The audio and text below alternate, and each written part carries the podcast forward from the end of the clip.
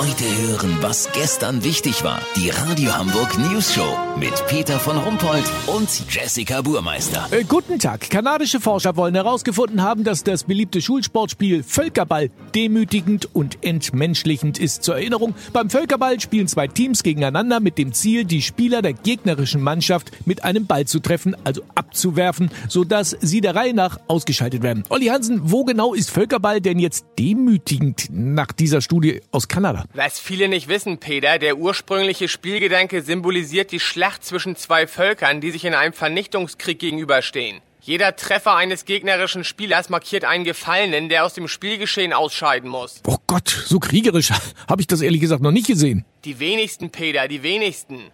Bei den Ureinwohnern von Papua-Neuguinea soll ein Völkerballspiel zu einer blutigen 100 Jahre andauernden Stammesfehde geführt haben.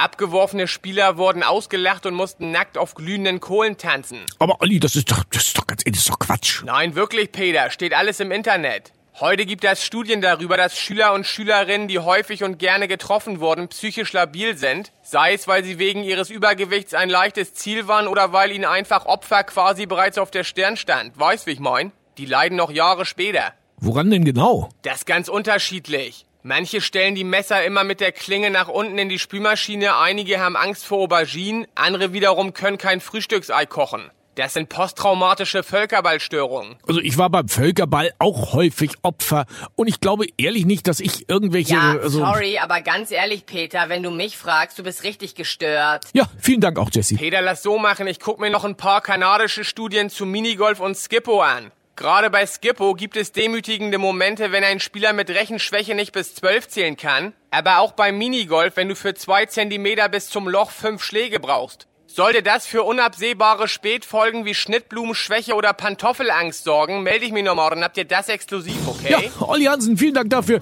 Kurznachrichten mit Jessica Burmeister. Vorhersehung. Die Lehrergewerkschaft GEW hat sich unabhängig davon, was im Winter für die Schulen beschlossen wird, dafür ausgesprochen, dass man auf jeden Fall dagegen sein wird. Kino, der letzte James Bond mit Daniel Craig soll 124 Minuten ausschließlich aus aufeinandergereihten Explosionen bestehen. Das Wetter. Das Wetter wurde Ihnen präsentiert von Unheil. Jetzt überall, wo es auch Entsetzen gibt. Das war's von uns. Wir hören uns Montag wieder. Schönes Wochenende. Bleiben Sie gesund. Doof sind wir schon.